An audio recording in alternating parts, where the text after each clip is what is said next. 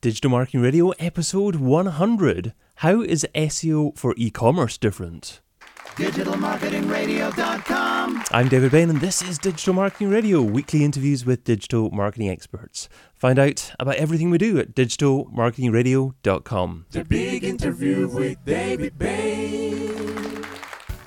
Today I'm joined by Nick Eubanks. Nick, welcome to DMR. Thank you for having me. I had no idea this was episode 100. I know it's um it's a milestone, isn't it? It's pretty cool, yeah.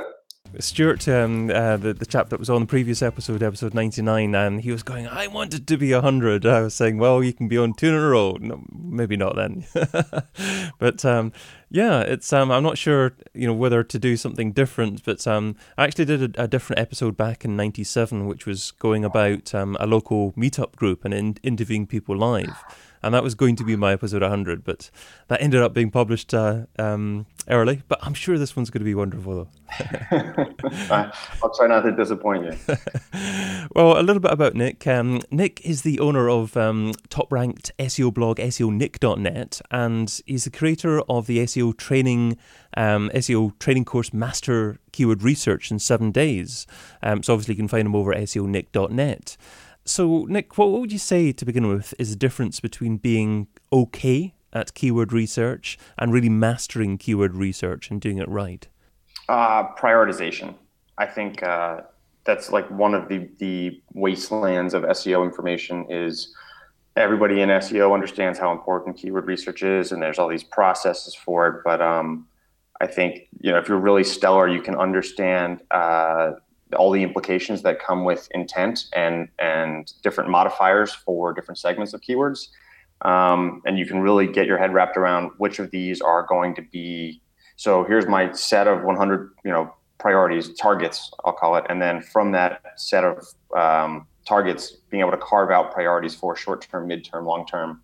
Uh, timelines in SEO is still like this gray uh, mist that that I think people are still trying to figure their like you know find shining lights to navigate their way through, um, and being able to properly uh, prioritize keywords. So you're going after the ones that are going to create the most uh, net impact, and for e-commerce, it's revenue in the short term. And by short term, I mean you know 60 to 90 days, and then be able to parlay the work that you've done for the the short-term revenue keywords into more mid-term and long-term keywords, whether those are paying attention to harder terms with more volume or harder terms with more commercial intent.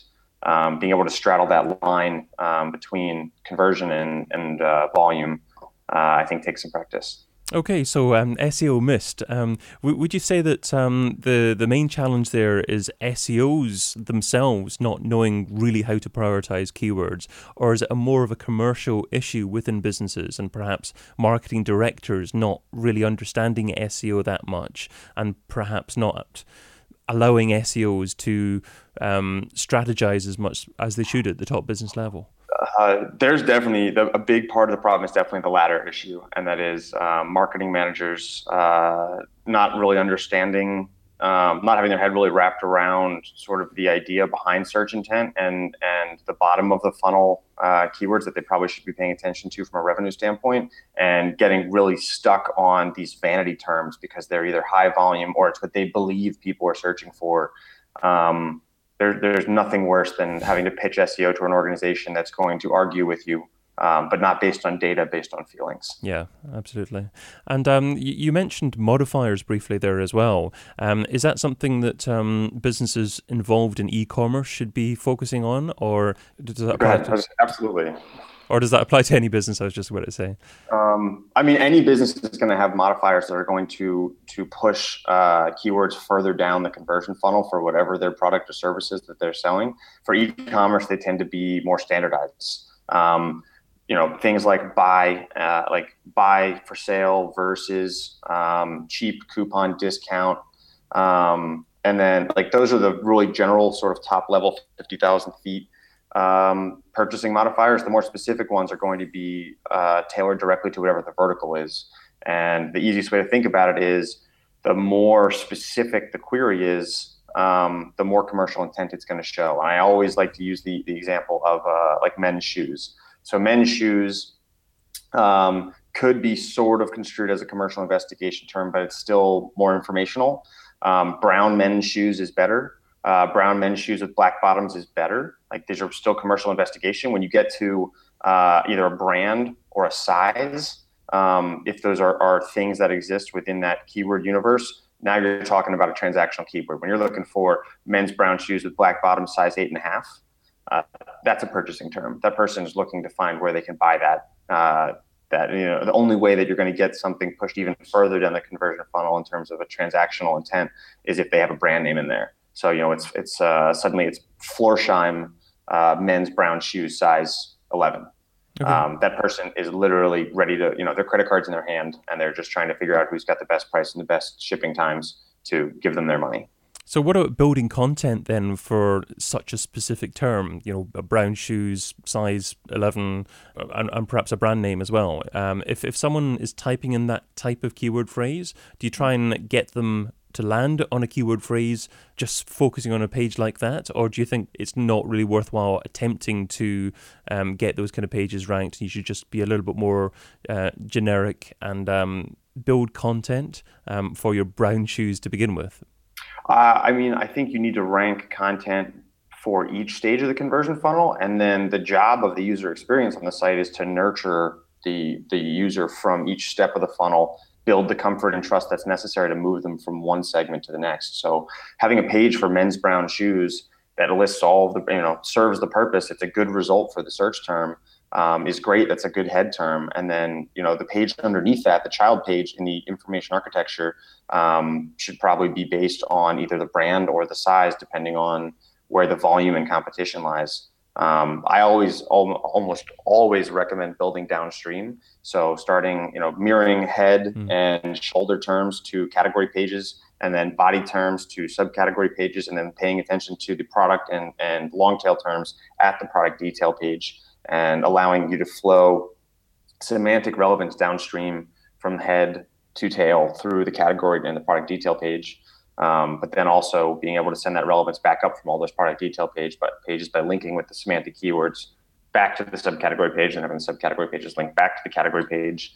Um, the beautiful thing is now, especially with microdata, mm. uh, you know, you can use uh, structured markup to let Google and other search engines that use uh, RDFA like know here's where this is this is the parent, this is the child, and you don't have to use all the internal link architecture to send those signals um, Airbnb was really the first company uh, to really embrace microdata, and it's paid them huge dividends.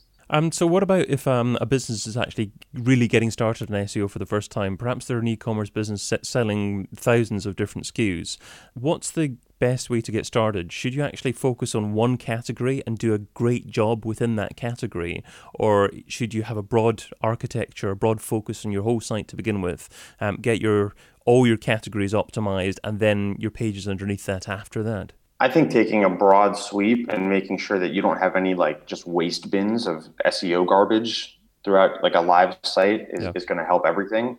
Um, but as soon as you have, you know, 80%, you're 80% of the way there uh, site wide, I absolutely believe in focusing on two or three core categories. And those have to be driven, the prioritization of which, what the selection of the categories that you go after has to be based on, on strategic business operations or business goals. So you're going to have products as an e-commerce business where you're either going to have higher margins, you're going to have quicker turns, you're going to have products that are a bigger priority for your company and focusing specifically on those. So let's say you've got three product categories, or these are the ones that you know keep the lights on in the business. Mm. Um, of them, taking a strategic approach, using keyword research to figure out all right which ones of these um, are going to take the, the, the, most time to get the rankings where it's going to be creating a sustainable base of, of online driven revenue versus which one, you know, are, is there a couple silver nuggets in here where with a two or three week link building campaign, we can at least crack top five and we can begin getting qualified traffic to the site for these terms. So how do you actually attribute value at the moment? Um, do you still focus on last click largely? Uh, I mean, I just use I use raw conversion data. Um, I mean, the, the uh, enhanced e-commerce functionality in Google Analytics has come so far that uh, I mean, I used to use a couple other funnel attribution products, but when you have that, I mean, it's, it's a it's a uh, it's a uh, try not to swear. it's it's tough. It's a pain. Um, to get the enhanced uh, enhanced e-commerce analytics uh, configured correctly, so it's actually giving you clean data. But once that's set up, um, I mean that shows you where all of your weak points are, and that shows you uh, to the best of your ability, you know what you can attribute to. I think what you're talking potentially about is like the the, the black hole like of not provided. Yes. And uh, and you know how do you figure out this stuff? I mean that's that's the role I think that more than anything where where paid search um, still plays the or that's where I believe paid search still plays a big role in SEO. Is you know you need some source where you can get that data. Um, uh, Authority Labs is a kind of a cool tool that they've been playing with uh, that, uh, uses a cross section um, against Webmaster Tools query volume query data mm. to try to map in the landing pages reports. They call it now provided, and I think it generally cuts out about 15 to 20 percent of your not provided data and gives you some insight into potentially what keywords these were with some degree of accuracy. But um, in, in, terms of attribution, you know, it, logged in users, uh, you're just you're not getting it. So. But, but, but also multi-touch attribution as well, because obviously one of the main challenges with um, generic searches is generally they are at the early stages of research and um, mm. someone may come through an affiliate link or a paid link actually prior to making that purchase and if you're just focusing on last click it's ne- not necessarily valuing um, the organic traffic yeah. well giving enough. the sort of correct yep no i don't think anyone's got um an exact answer to that one. It, it is a challenge, but um, the the main issues is as an SEO is is demonstrating value internally within the business and, and, and demonstrating that it is worthwhile investing serious money in.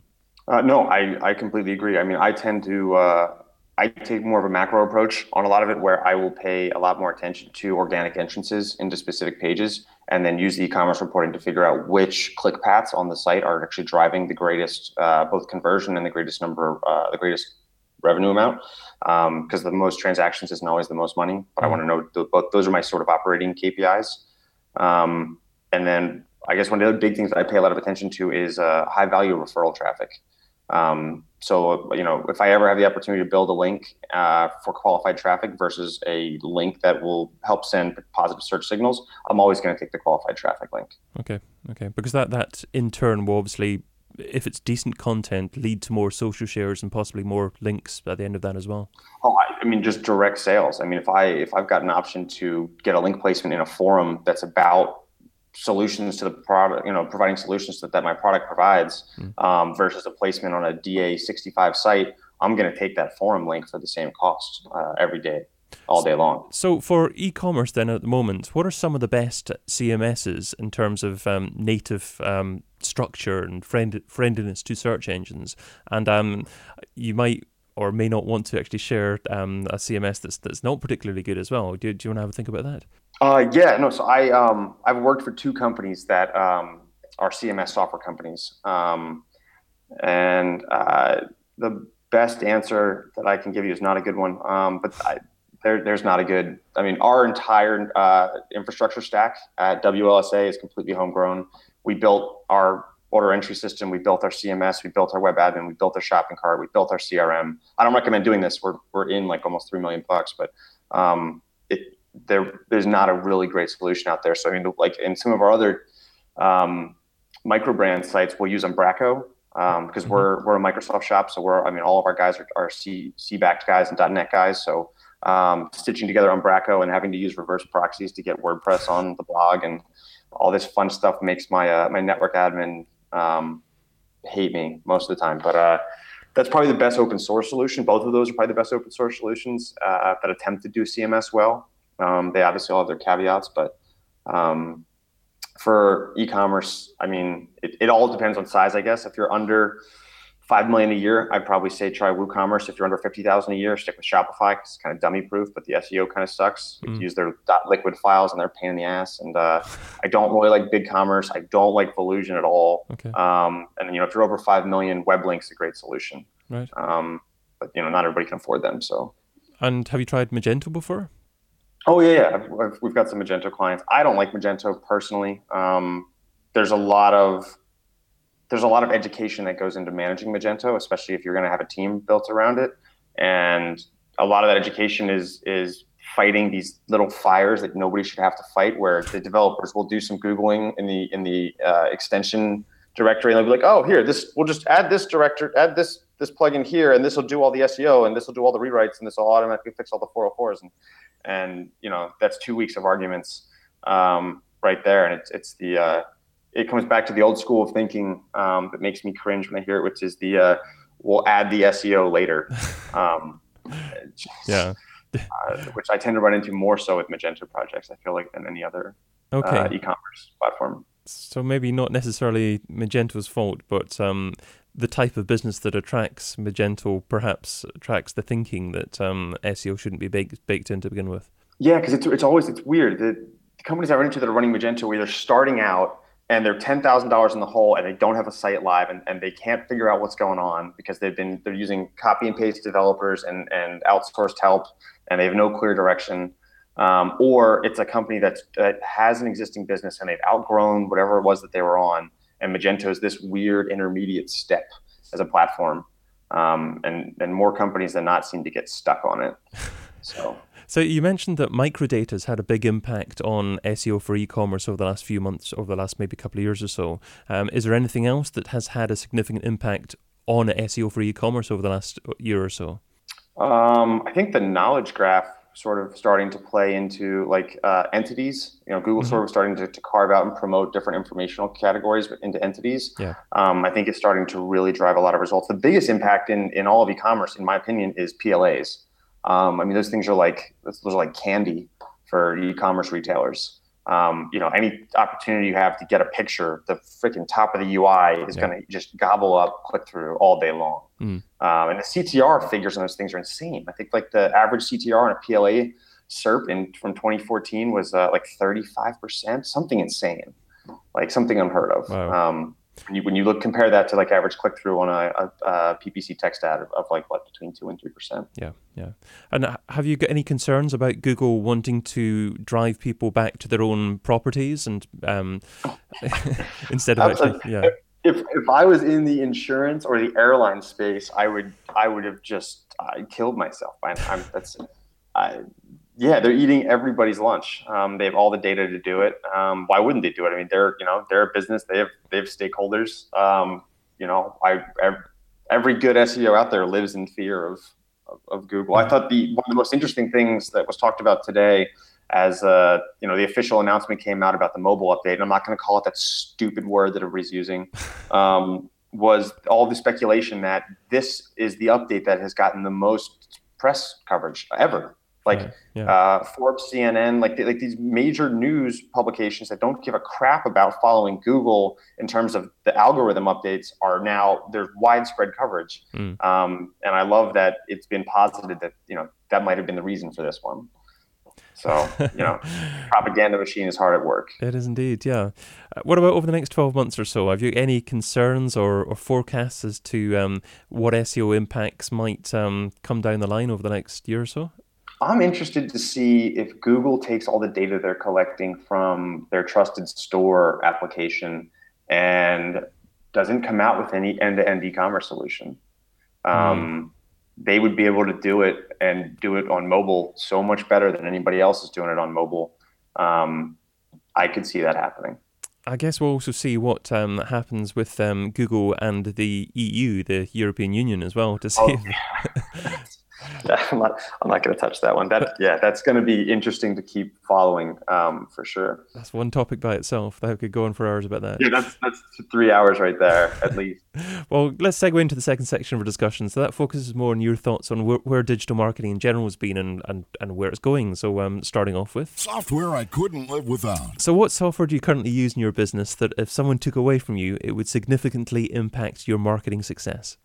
Uh, Term Explorer. I, I, think I would. I think I would crawl into a hole and retire um, if Term Explorer got shut down. That's that's my go-to. I'm in it every day.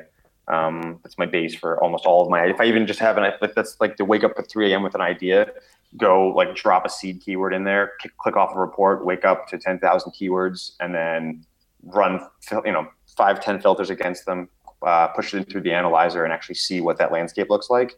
Um, I mean, that is macro intelligence at the push of a button. And it's, it's, that's, um, that is absolutely my biggest go-to tool. Um, a, a, close second to that would probably be Deepcrawl. Okay. I've gotten so fed up with Screaming Frog and running Screaming Frog on other machines and just the the delays. I loved it as a tool. I love what it does. Just I don't like that it's. I don't want a desktop solution. I want to pay more money for a hosted solution. And so Deep Crawl has it's expensive, but I mean I think it has a very real market uh, marketplace. Um, I still love SEMrush, um, and uh, I'm I'm strangely I've, I've been in. I was in Conductor and Search Metrics both this week and was amazed after the fact when I reflected on them at how unimpressive Conductor was and how incredibly impressive Search Metrics was. So, um, they're, they're, the, the enterprise space is weird, man, because people will just swear by Conductor, and I think they're swearing more by the sales process than the tool, because mm. um, it does a lot of cool stuff, but none of it's like that intuitive. Like I just it's it's in there for two hours. Like I don't understand what's valuable in here like what where am i getting good leading indicators um, or good post-mortem like where whereas search metrics makes it very evident mm. There's a lot of tools out there that just mash uh, data that's publicly available uh, together really as well and make it look pretty. And um, i think they've got to to bring something unique um, in terms of their own big data to actually make it really worthwhile. Well on that same topic uh, url profiler is worth mentioning. Um, they're one of those companies that they they're the the abstraction layer and they stitch all the other third-party data sources together into this beautifully useful uh, report. Um, they're they're definitely picking up a lot of momentum. Um, I think they're doing some really cool stuff. So that's one to probably keep your eye on. Okay, and a slightly more challenging question: What piece of software don't you use, but you've heard good things about, and you intend to try at some point in the near future? Uh, um, I mean, I really wanted to like Moz. I, I, I was a subscriber for a long time, and I love I love the the base level metrics. Like I use DA and PA every day mm. uh, as a barometer. Same way I use uh, citation flow and trust flow. Um, same with Majestic. Yeah. Um, I love citation flow and trust flow. I love the size of their index. I'm not going to use anything else that Majestic provides. Uh, I'm a paying customer for Ahrefs. I use it to get uh, the widest scope of links, um, but their authority score I don't know where they come up with it. I mean, they've got a great index size, but that score makes no freaking sense. I've like, you don't see site like there's these massive DA 95 sites that are huge and old and and and and trusted, and they're like uh, Ahrefs rank 45. What the hell is that? Like, it just doesn't. Uh, I don't understand some of that. So You've included a lot of um, different tools there, so I'll, I'll uh, go through that, make a list of all the links, and uh, include that in the show notes there on digitalmarketingradio.com. But moving on to. I wish I would have. I'd like you to look back on the very first day that you're involved in trying to market a business online. What didn't you do so well? What do you wish that you would have done differently? Um, I actually just had this conversation with somebody like a week ago. I wish I would have spent more time shipping. Um, back in like the early 2000s than than trying so hard to make things good before ever pushing them out and most of them dying on the vine um, i had so many projects that like i had this uh, i was just in a, a twitter conversation a couple of days ago of like people going back to their first website on archive.org and it was really funny and people were like pointing at geocities pages and i remember like my first website that i, I cobbled together on one in one with some like mm. pathetic html and and i remember like not it was a resume hosting site, which is just like a ridiculous idea in 2015 that that was ever a thing. Um, but I remember like spending so much time trying to get so many things that were not important together, like get the messaging right and get the look and feel right, and, and none of that shit mattered. Uh, I think I only ever got five resumes on it. So, but maybe by working so hard on it, you've actually you know taught yourself the skills that you are utilizing today. So maybe it was worthwhile now. I'd like to think that way, but maybe not. Seems to be seen. The this or that round. Okay, so this is the quick response round. Uh, Ten quick questions and just two rules here. Try not to think about the answer too much, and you're only allowed to say the word both on one occasion. So, ready to go? Okay. Email or Twitter? Email. Audio or video? Video. Affiliates or display advertising? Affiliates.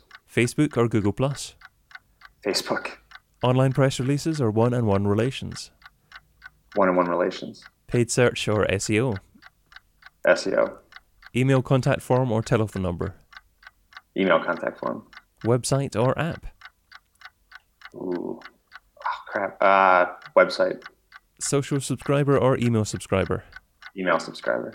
And local marketing or global marketing? Uh, local marketing.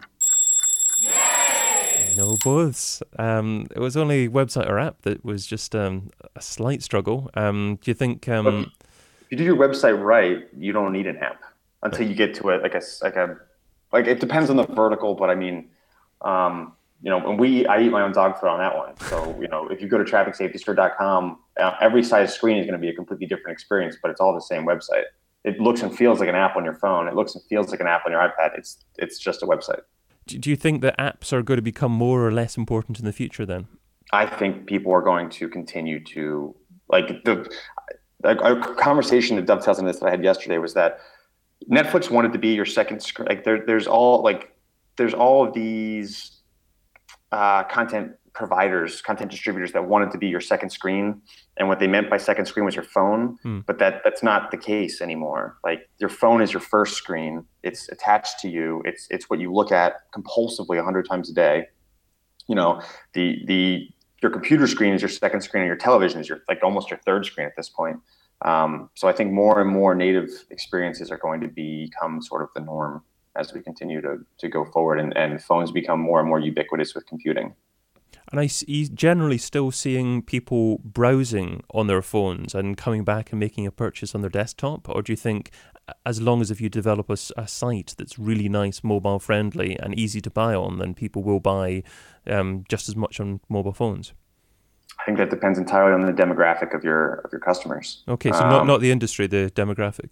Yeah, I think absolutely. I think if you're, you know, if you've, you've got, uh, if your demographic is under 35, you know, people are probably purchasing on their phones. You know, they're or they feel more comfortable purchasing on their phones. You know, if your demographic is 55 and older, um, you know, these people might might be shopping on their smartphones or they're shopping on their tablets, and you know, they may they may be more uh, more ready to purchase on a tablet than they would on their phone. Um, but I think I just think of my mom shopping, right? Like my mom shops now on her iPad, right? Uh, because it's just easy. It, every, it's all touchscreen. It's like you know, it's it's the McDonald, it's it's the touchscreen menu at Wawa. Or if you guys don't have Wawa, like McDonald's, um, you know, it just it removes all all thoughts and all barriers to purchase. The $10,000 question. So, if I was to give you $10,000 and you had to spend it over the next few days on a single thing to grow your business, what would you spend it on and how would you measure the return? Uh, I would probably buy a domain. Okay. Um, and the, the, the, you know the net I would have if I I'm I'm just going to make up my answer and say that I would have 12 months to measure the impact. So um, it would be based on the amount of revenue that I could generate from that domain, whether it was direct or as a referral source. And so, would you just be simply looking to build your own e-commerce site that, um, or, or build an affiliate site? Uh, site? What, what, what kind of site would it be? It would depend on what domain I could get. Um, you know, if I could get a really brandable domain with a, a you know, a, a, big existing brand that I could leverage as a referral source um, for multiple different uh, shopping venues, I would do that. Or if it was a super powerful domain um, that you know would be really easy to rank for a whole bunch of high value terms, depending on whether or not those terms, those high value terms, had direct implications as a, a drop shipper or better implications as a super affiliate. Um, it would definitely come down to what was available. Okay, so are you talking about a domain that's publicly available, or would you go to a site and spend maybe a, a, few thousand dollars on it if necessary? I, yeah, I would all, all by any means necessary. I would I would get a domain for ten thousand dollars. Right. I'd, I'd, spend all the money on a domain though. Wow. Okay, that's that's interesting. That's that's hundredth episode. That's the first time I've heard that answer. So that's that's something to think about. Uh, yeah, we we have a lot of domains. I think we're at almost thirty seven hundred in our portfolio. So it's it's something we take pretty seriously. Right. Okay. And you, you buy them just for their their branding ability uh, for the. A future. lot of it's the majority of the stuff in our portfolio is uh, brand protection, but then we also buy ones because they're good opportunities. Like we have stuff in the tennis industry. We're never going to be in the tennis industry. It was just it was a good it was a good domain, and uh, you know it makes sense for us to squat on it in case at some point in the future we come across a partner who wants to sit on our our homegrown platform. We're in a weird space because we we own our technology. So, you know, if we come to a point where it makes sense for us to license it, uh, we're in a better position to go approach brick and mortar stores and say, we're a technology solution. We have this digital asset that comes along with our technology. You know, do you want us to be your, your marketing and fulfillment arm? Okay. Well, my number one takeaway. That takes us um, to the number one takeaway. So you've offered a lot of great advice in our conversation, but can you distill it down to one tip for people to actually take away and implement in their own businesses? Do you think? Um, figure out pick 20 keywords for your business um, base them first on intent, second on volume, and lastly on competitiveness, and then try to back in timelines and figure out how long is it going to take you to rank for these terms and what's the cost going to be. Um, I just wrote a post on this uh, this week on called on rank potential, or last week, sorry, on rank potential, and that's the notion. It's I just want more business owners who operate online at all, but especially in e-commerce, to think about which keywords are important and what's the realistic path to get to get to a ranking for them. Great stuff. Okay, well, I presume that the best place for people to actually go and find out more about you and what you do is at um, SEO Nick dots. Net. Net. Okay. I was going to say com there by mistake, but I knew it wasn't. So SEONick.net. We'll just say that again just to confirm. Great. Okay. Well, um, thank you so much for um, joining me, Nick. It was really, really great. You offered a great, a lot of value there. So thanks. Absolutely my pleasure, David. Thank you for having me. Great. Okay. And we'll see you next time on. Thanks for joining us. Catch you again soon.